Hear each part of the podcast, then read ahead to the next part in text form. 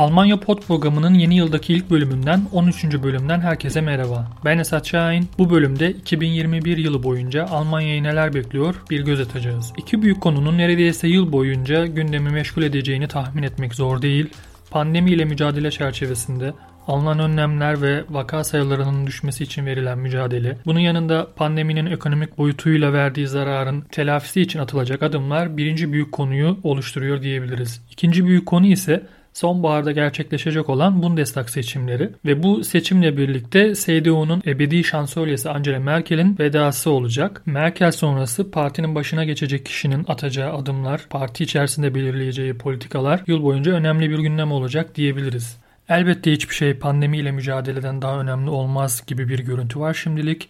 Çünkü rakamlar ortada. Almanya'da sadece Aralık ayında pandeminin başladığı süreçten bu yana yaşanan ölümlerden daha fazla ölüm yaşandı. Aynı şekilde aşı konusu da yine tüm toplumu ilgilendiren bir konu. Aşı konusu sadece 2021 yılı boyunca değil belki 2-3 yıl boyunca Almanya'da gündemden düşmeyecek bir konu. Yine bunun yanında korona önlemlerine dair ve aşıya dair protestoların yaygınlaşması söz konusu. Bu protestoların nasıl bir yol izleyeceği, protestoların ne boyutta bir sertliğe ulaşacağı gibi konular da 2021 yılı boyunca boyunca gündem olacaktır. Fakat özellikle ülkenin seçim gündemi belki de hiç olmadığı kadar yoğun bir gündem olacak gibi görünüyor. Bu sene Almanya'da tam 6 eyalette parlamento seçimleri gerçekleşecek. Mart ayında ülkenin en zengin eyaletlerinden Baden-Württemberg eyaletinde seçimler var. Bu eyalette seçimleri Yeşiller Partisi'nin son yıllarda olduğu gibi tekrar kazanması bekleniyor. Yine Almanya'nın doğu eyaletlerinin olan Thüringen eyaletinde gerçekleşecek olan seçimler de oldukça dikkatle takip ediliyor. Çünkü son bölümde de sizlere aktarmıştım. Şubat ayında Thüringen eyaletinde bir başbakan seçim krizi yaşanmıştı. Bu seçimlerde aşırı sağ AFD'nin desteğiyle Hür Demokrat Parti Başbakanı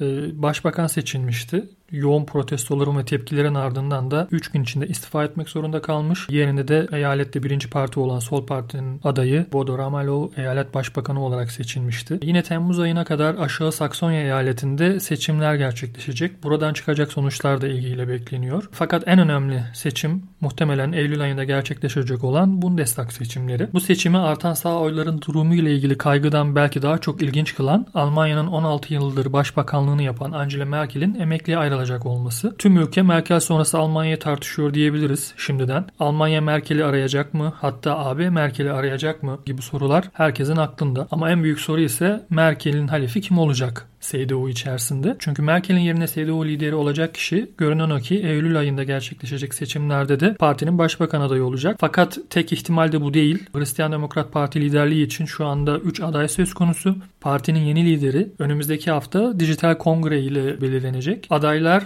Friedrich Merz, Armin Laschet ve Norbert Röttgen şu anda. Bu üç aday daha önceki programlarda da değindiğim gibi aynı zamanda başbakan adayı olarak da görülüyor. Fakat CDU'nun lideri olmak demek direkt başbakan adayı olmak demek değil aslında. Çünkü Hristiyan Demokrat Parti'nin kardeş partisi Hristiyan Sosyal Birlik var. Hristiyan Sosyal Birlik yani CSU'nun da şu an için lideri Markus Söder. Kendisi şu anda aynı zamanda Bavyera eyaletinin başbakanı. CDU ve CSU'nun ortak bir şekilde başbakan adayını belirleyeceği bir süreç olacak. Burada belki de CSU'nun şu ana kadar olmamış bir şekilde CSU'nun lideri olan Markus Söder birlik partilerinin ortak adayı olarak başbakan adayı olacak. Bu beklenti de kesinlikle uzak bir beklenti değil, ihtimal dışı değil kesinlikle. Bazı anketlere göre önemli oranda CDU seçmeninin de Markus Söder'i başbakan olarak görmek istediğini görüyoruz. Sonbaharda gerçekleşecek seçimler sadece Merkel'in vedası olmayabilir. Sosyal Demokrat Parti SPD de hükümete veda edebilir. Bildiğiniz üzere Almanya 2. Dünya Savaşı'ndan bu yana her zaman koalisyonlarla yönetildi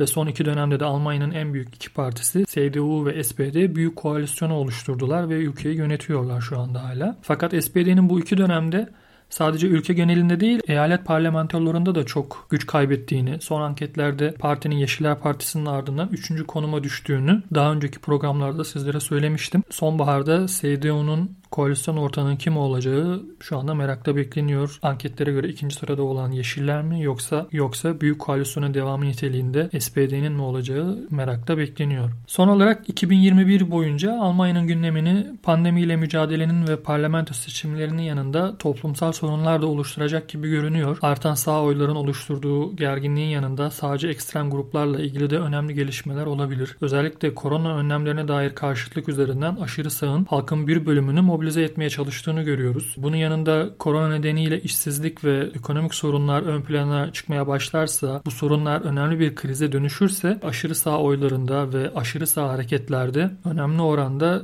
bir hareketlilikten söz edebiliriz. Son olarak dış politika ile ilgili birkaç cümle söyleyebiliriz. Bildiğiniz üzere Avrupa Birliği'nin geleceği elbette Almanya açısından da büyük bir önem taşıyor. Özellikle Brexit sonrası Avrupa Birliği'nin geleceğine dair tartışmalar 2021 yılında da devam edecektir. Bunun yanında ABD ile ilişkiler de Trump sonrası dönemde merakla bekleniyor. Şu an için Trump'ın seçilmemiş olması çok büyük bir sevinçle ve beklentiyle karşılanmış durumda. Fakat Joe Biden'ın sanıldığı gibi AB ve Almanya ile ilişkileri onarmak için önemli bir gayret mi sarf edeceği yoksa ABD'nin iç meseleleriyle mi daha fazla ilgileneceği veya ABD'nin kendi çıkarlarına daha fazla mı önem vereceği konusu oldukça kritik bir öneme sahip. Şu an için sanırım herkesin önceliği aslında ABD'nin şu anki bölünmüş durumundan bir an önce kurtulması ve dış politikasını özellikle Avrupa Birliği boyutunda veya Almanya boyutunda onarmak için bir girişime başlayabilmesi. 2021 yılına dair Almanya'da iç politikada ve dış politikada olası gündemler bu şekilde özetlenebilir. Fakat fakat bunlar sadece beklentiler.